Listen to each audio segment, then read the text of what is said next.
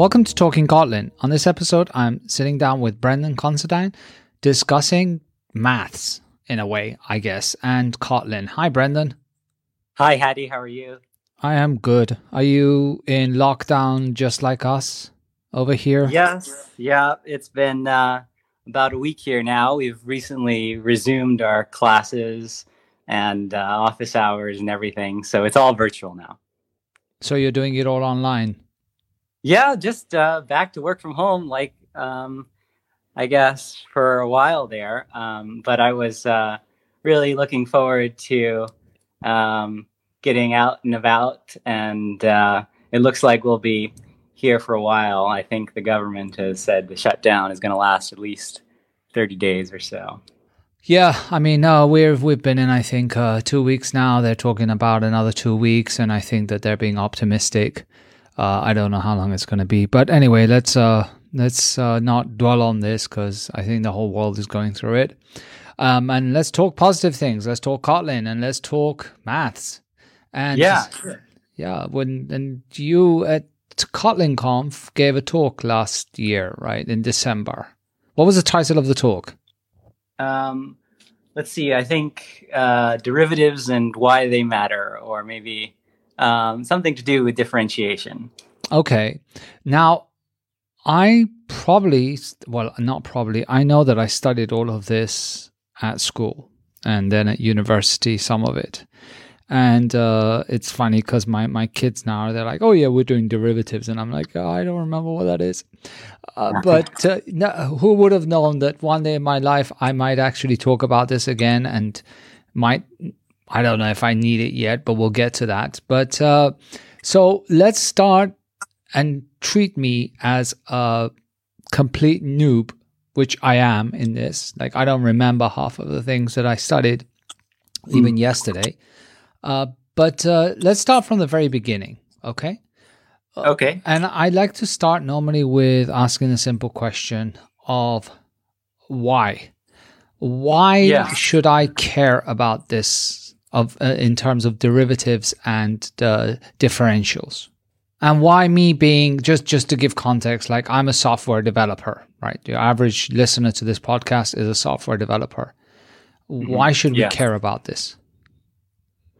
Yeah, I guess um, in the same way that uh, developers um, can uh, read about uh, lots of computer science algorithms and things like this, uh, maybe it's not uh, completely essential to uh, your everyday um, web application or um, whether you're building some back-end server-side stuff. Um, but I think uh, it's an interesting algorithm, and I was interested in it from the perspective of um, how can we uh, teach computers to improve over time and uh, build something that uh, allows us to feed it data and get um, some sort of um, answers back, whether that's uh, business decisions or um, some form of uh, early kind of analytics. Um, and so, one way to do this is um, uh, an algorithm called linear regression. So, maybe um, you've heard of this algorithm. Um, and what happens is you have some data that uh, looks like it might uh, be a linear kind of um, trend, and um, you'd like to fit a line to it. And so you can draw lots of lines, but um, one of them uh, minimizes the error. So the, the difference between each point on that line and every data point you have. And so um, you can do this a bunch of different ways. One of the ways is to uh, just take a guess and then slightly update the uh, the slope and the intercept of that line so that uh, eventually it converges to this line of best fit.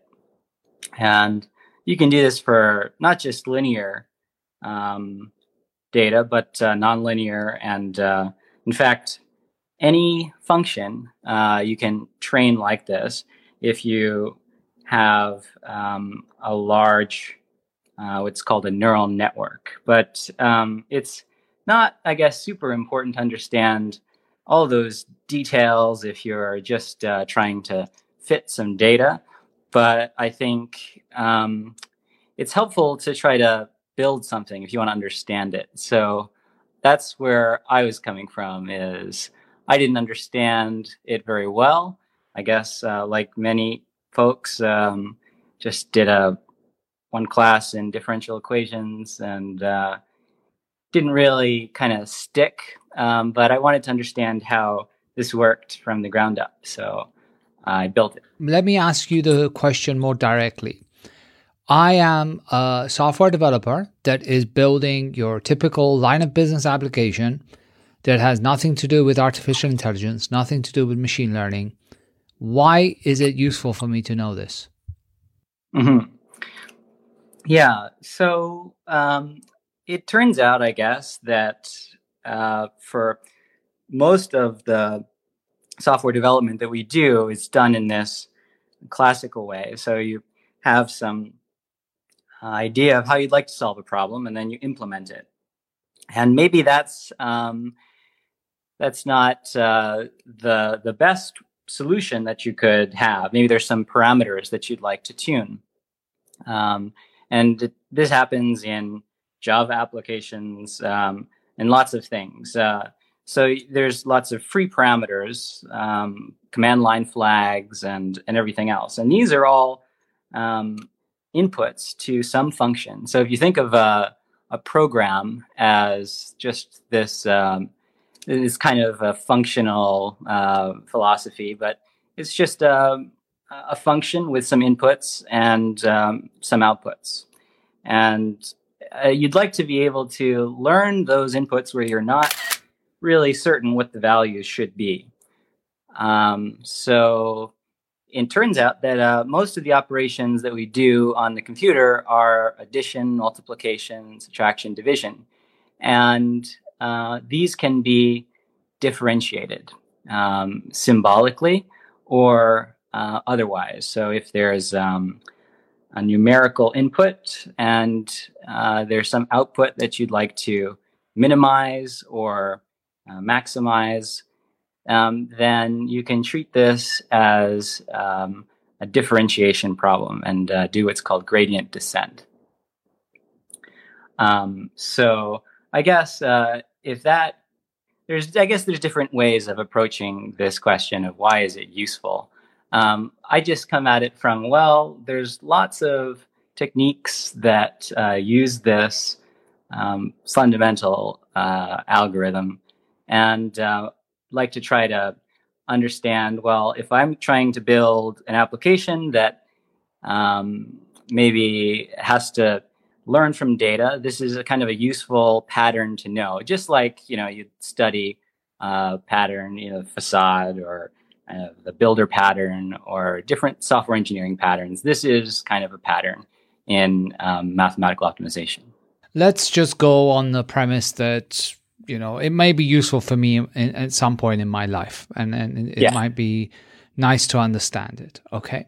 So let's uh let's and, and again this is talking kotlin and we'll get to the kotlin part but we need to make you know people need to understand what exactly it is that we're talking about to then further figure out like why the kotlin aspect of it right? So your talk was derivatives Yes. Okay. For people that are not familiar with the term derivative, what exactly is a derivative? Okay. Yeah. Um, so I think maybe the best way to explain this is um, through some simple physics examples. So you have um, in physics, you have your your position uh, in space, right? And as you're traveling through space, you're, you're moving through positions. Um, and maybe you're accelerating and decelerating. And the rate of um, change that uh, your velocity takes is a, is a derivative of the velocity. And the velocity is a derivative of your position, and so on. So you can uh, think about it like this. I think another way is that um, it just tells us if we make a small change um, in the input space or the inputs, if we make a small change to the inputs, how does this affect uh, our output for any function? Um, and uh, you can do this for functions that are um, kind of non-differentiable, that in the sense that they're not um, kind of continuous and smooth functions. You might not get a sensible answer, but you can um, just take uh, the rate of change and divide it by the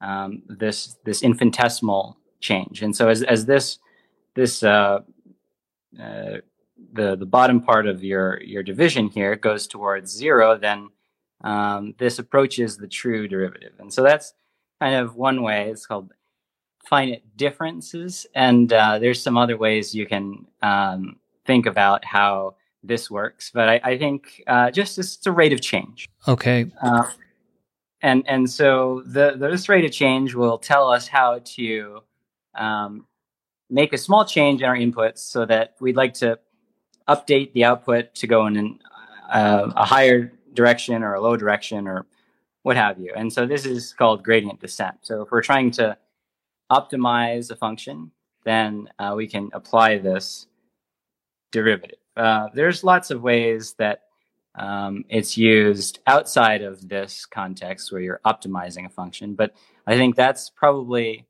the most direct way. And then if you're doing simulations or other forms of um, graphics programming, this is also useful. Okay, so you could summarize it as a function that uh, indicates the rate of change. Yeah, yeah. It, it, it's a it's a f- function um, that takes a function as its input and outputs a function um, that's uh, the rate of change of the original function. Right. Now, so I've got a function that gives me the rate of change. Give me a pla- practical example of this. When would I use a function like that? Sure. Um, so let's see. Think of a different one. Um, if we have, um, say, a an application that um, is meant to uh, take some attributes from a user. Um, say the user is a, um, a, certain age group, has some certain features about uh, how they, what they're interested in, and um, you'd like to predict an advertisement to show to that user. Then um, all of these are are attributes that we can uh, turn into some numbers. Um, and from that, uh, then our goal is to identify, say, the subset of users that would be most um, likely to click on an advertisement um, in a set of ads that we have. Um, so uh, to do this, you kind of have to um, draw a boundary between uh, the users that um, are unlikely to respond to this advertisement and the users that are. And so um, you can uh, try to optimize for the, the likelihood that someone's going to click on an advertisement um, based on the this input feature set. Another thing we can do is say uh, you're driving a car and uh, you'd like to keep the car centered in the middle of the lane. Well, um, you have an image that's a bunch of pixels and these are numbers and you'd like to try to um, train this uh, with some data there's a human kind of driver and they kind of stay in the center of the lane and uh, you can treat this as a, a regression problem to try to minimize the distance between the wheel angle and the, the center of the lane so um, there's uh, and these are all just simple functions, right? They're just addition, multiplication, subtraction, division. And um, as long as you have that, then you can, and you're, you're doing uh, this on sort of something that's close to real numbers, which are just um, the number line that we're familiar with, then um, then this all just works out. You can apply a simple set of rules to take this input function and give you the rate of change function. And I think you gave two good practical examples there, right? That even if people aren't in the machine learning field, uh, neural networks could easily understand. Whether those are actually done with neural networks is, is, is of course, another matter. Uh, yeah. So now, why Kotlin? Hmm. Yeah. So uh, maybe it would help to um, go back a little bit. You said um, start from the beginning. So I was um, working as a software engineer in around 2012. Uh, recently graduated from university and uh, was working at um, an ad tech uh, company in Austin, Texas, uh, doing the first example um, that uh, we discussed. And then I was thinking, well, um, I was I, I familiar with Java and uh, doing a lot of Java development. And um, my boss at that time, Ian Clark, was a fan of Kotlin. And I was um, trying to understand, well, how to improve, you know, the software design patterns and things like this. Um, but uh, I was also uh, doing a lot of database kind of development, and I um, was familiar with SQL and I was using this uh, domain specific language called jOOQ. Uh, you might be familiar with this, um, but for your listeners, uh, uh jOOQ is a, a, framework that allows you to write type safe Kotlin uh, yeah. or type safe Java. And uh, it uses um, the SQL kind of DSL. And I found this really fascinating. Like, I'd never seen Java written like this it was uh, a language inside of a language, and uh, each of the tokens in this um, framework you, is a d- kind of fluent interface. So you can chain them together, and it will only give you the uh, fields that are in your table in the, the database. And so I was thinking, well, I'd like to be able to do that uh, in some other domain. And um, it took me a few years to uh, get around to building one. But when I did, I was really happy because uh, it allowed you to get feedback and assistance as you're writing code in a domain specific way without writing a bunch of um, code for your your environment that tries to infer what you're what you're doing. If you write this API correctly, you'll get um, static analysis and code completion and things. And so I thought this was the neatest thing, and um, I uh, I started using Kotlin um, a number of years later. Uh, in fact, after I uh, left JetBrains, I I started using it, and um, it was uh, a great language. I found it um, idiomatically concise for a lot of things, and uh, has this nice functional style. Um, but aside from that, I um, was uh, really interested in uh, how to build mathematical abstractions. And so I thought about how you could do this in um, a, uh, a type system like Kotlin's. And it turns out that it's, uh, it's pretty uh, a good fit, I think. Um, there's a lot of nice patterns that are easy to express in Kotlin and uh, are kind of more difficult because Java doesn't have this operate operator overloading.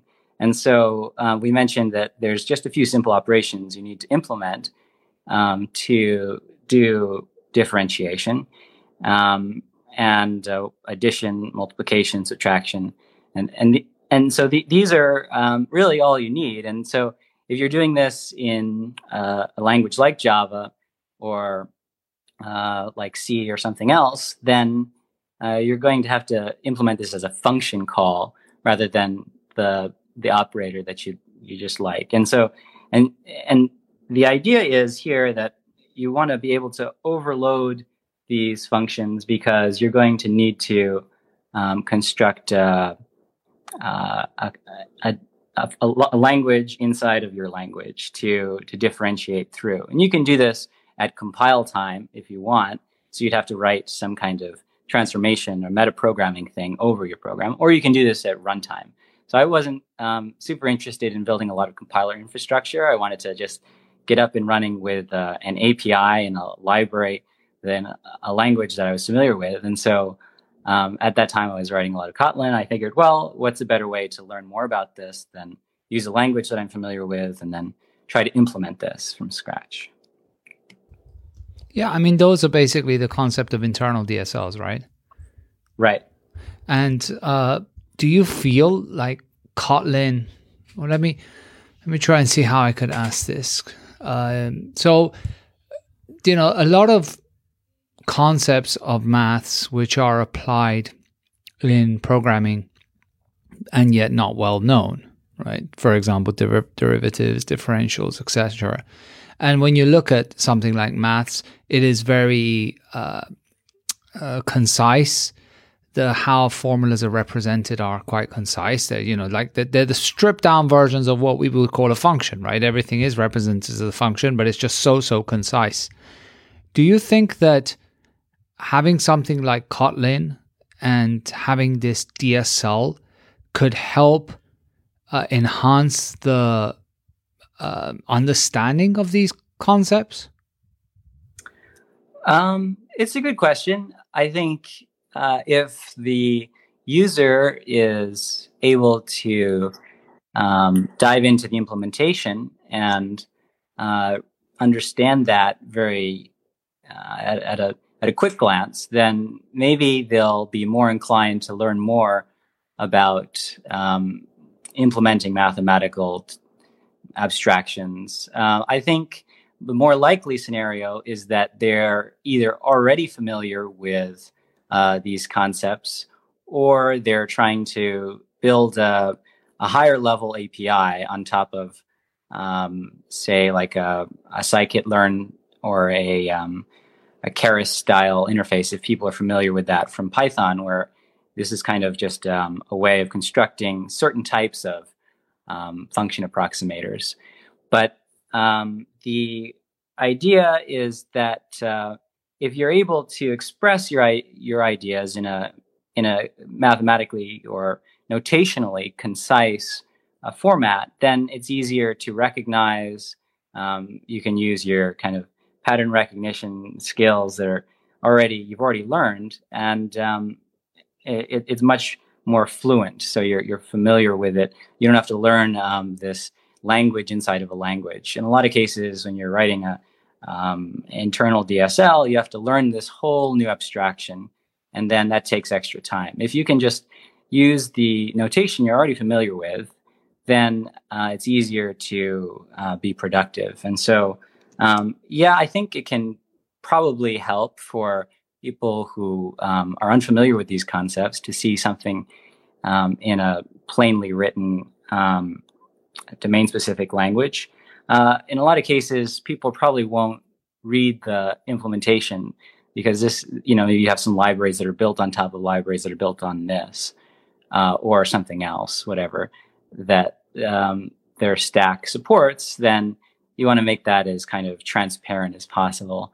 Um, so I, I kind of uh, just uh, I, I, think that uh, there's some nice uh, abstractions that Kotlin has that make it easy to um, define this. So that I, I, was very um, excited about this idea of uh, writing kind of languages in other languages, and um, so so you can do this in a plugin. I, I wrote a lot of um, IDE plugins, and uh, I found that um, it's while it's very powerful, it's useful if you're you know trying to support some new framework.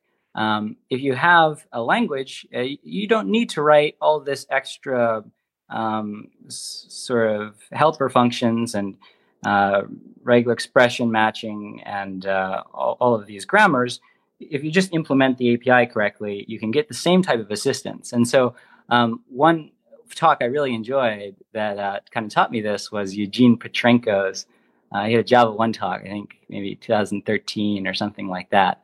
And uh, and that got me thinking for a while about how how useful that pattern was, and um, and whichever um, uh, you know, if you have a language that supports this style, then you can um, write fluent um, grammars in in your your domain specific language, which is really nice. Yeah, and uh, he was he was even taking it to the point of trying to write Visual Basic inside Kotlin, which wasn't that nice. yeah, yeah. well, it's it's interesting what you can do because um, Java uh, is is a lot more um, verbose and uh, in some ways expressive. Uh, so this is a, a, a good and a bad thing in some, ways. But uh, you can write any um, language in the Java type system. It turns out, um, or any uh, uh, you know a certain type of language. But it, it's most languages like SQL, um, BASIC, uh, all these things. And now um, with Kotlin, which is interesting, is um, the the type system isn't um, as uh, uh, it al- doesn't allow you to write as much uh, inside the type system. So it's not you can't write programs in the type system, but um, uh, or at least I don't know how. Um, but in Java, it's shown that uh, you can write a program that it's infinite, you know, goes on and on um, inside of its type checker. Um, and and so you can effectively write any a parser and uh, a grammar inside of that um, and run an entire stack inside the type checker. And this is true for C++ and some other languages as well. Um, but it's uh, it's not always a good thing. Yeah. So, in terms of, you said that you know you've, I mean, you gave the talk around uh, derivatives and differentials, and you have also a library around this, right? Or, or yeah, yeah. So that was kind of the whole um, impetus for for doing that talk, I guess. Because um, at the time I started doing my master's degree around 2016, 20, uh, 2017, there was um, uh, some interest in doing software engineering in um, in machine learning. And so I, I joined this um, university where uh, they do a lot of um, statistics and machine learning. And, uh, and I was a software engineer. I was thinking, well, how can I um, use the skills that I have to help, help uh, um, them write some of their code and then uh, learn about what they're doing? And so, um, as I mentioned, you know, I was familiar with Kotlin, so I wrote this uh, little API. It turned into uh, a longer thing that I did for my master's thesis. But uh, it was it was interesting. Yeah, I, I enjoyed um, uh, talking to folks at um, different conferences um, and uh, learning about the problems they had. And so I think we kind of go into this a lot of times, you know, writing something that you'd like to use. And I think it was that was mainly the thing. But uh, it's important to understand, you know, you're solving people, problems that people have rather than things problems you think they have. And so uh, I got some good feedback um, there, and uh, have been able to. Fortunate, my advisor is uh, Liam Paull and Michalis Melis. They've been very um, uh, giving me a, a, a, lot, a lot of freedom to explore these ideas, which uh, I'm grateful for. Nice. And this is all on GitHub, right? Yes, yeah. It's um, uh, the library is called Kotlingrad. It's um, a type safe automatic differentiation library. Cool. I'll make sure we add it to the show notes uh, on it. So, what are you? Uh, what are your plans now moving forward? Yeah. So I recently um, started my PhD, um, and I'm uh, working with uh, a new professor now, uh, Professor Jin Guo at the McGill University.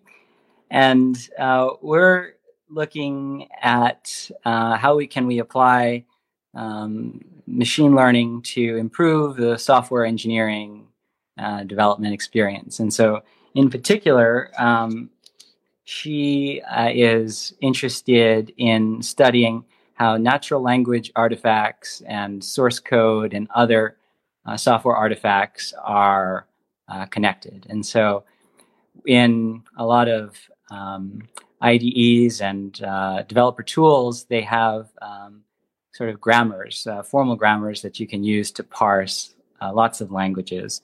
And so we'd like to try to um, extend this to other types of uh, software artifacts. And maybe you think, oh, this is kind of a far fetched thing. Um, but actually, I think it's, it's very useful um, for software engineers uh, because one of the most important features, and people, you know, it's kind of invisible when you're using an ID, but this ability to navigate between uh, entities.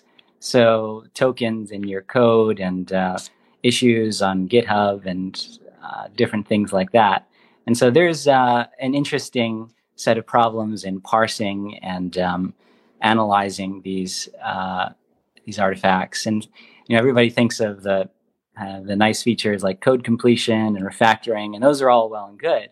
But um, it kind of being able to understand how people write code in in a natural setting, you know, trying to um, extract requirements and things like this from documents is uh, is a useful and time consuming thing in the software engineering process. So, um, so during my master's degree, I kind of worked on software engineering for machine learning, and now we're trying to turn that around and uh, use that to improve um, the software development experience.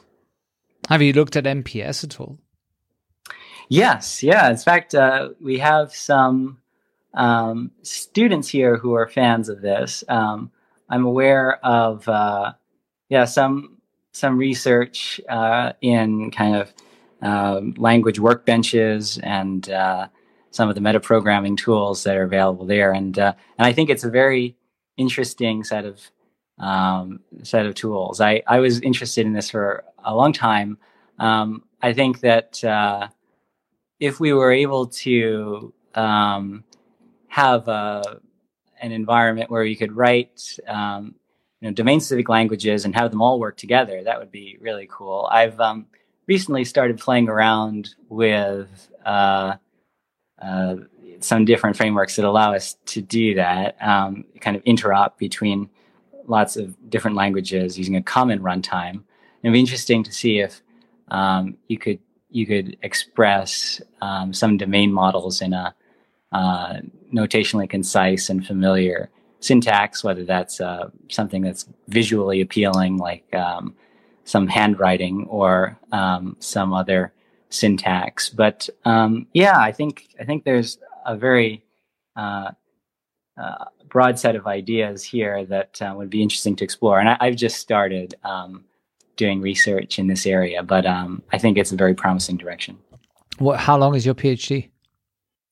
Uh, usually it takes uh, three or four years um, based on, uh, since I did my coursework here and um, these two universities, they're pretty close to each other. They accept credits from each other. And so all of the uh, academic credits transfer. And so might be a little bit shorter uh, or longer, depending on the research horizon and um, the student and the advisor. So um, it's it's more kind of open ended, I think, than a master's degree or a um, uh, typical university um, degree. I, am not sure if there uh, is um, kind of a, a, fixed, you know, I think they kick you out at like uh, seven years. yeah, well, oh, I mean, you know, at that time, it, it's kind of like the kids, you know, when they when they graduate from school and then university, and then they're around thirty five, and you're like, okay, kiddo, it's it's time to maybe leave the house already. cool. Yeah. Well, it's been um, it's been great chatting with you, Breandan. Uh, we're out of time, and uh, we should catch up uh, in the future when you are yeah. done with your PhD. Talk next time. Yeah.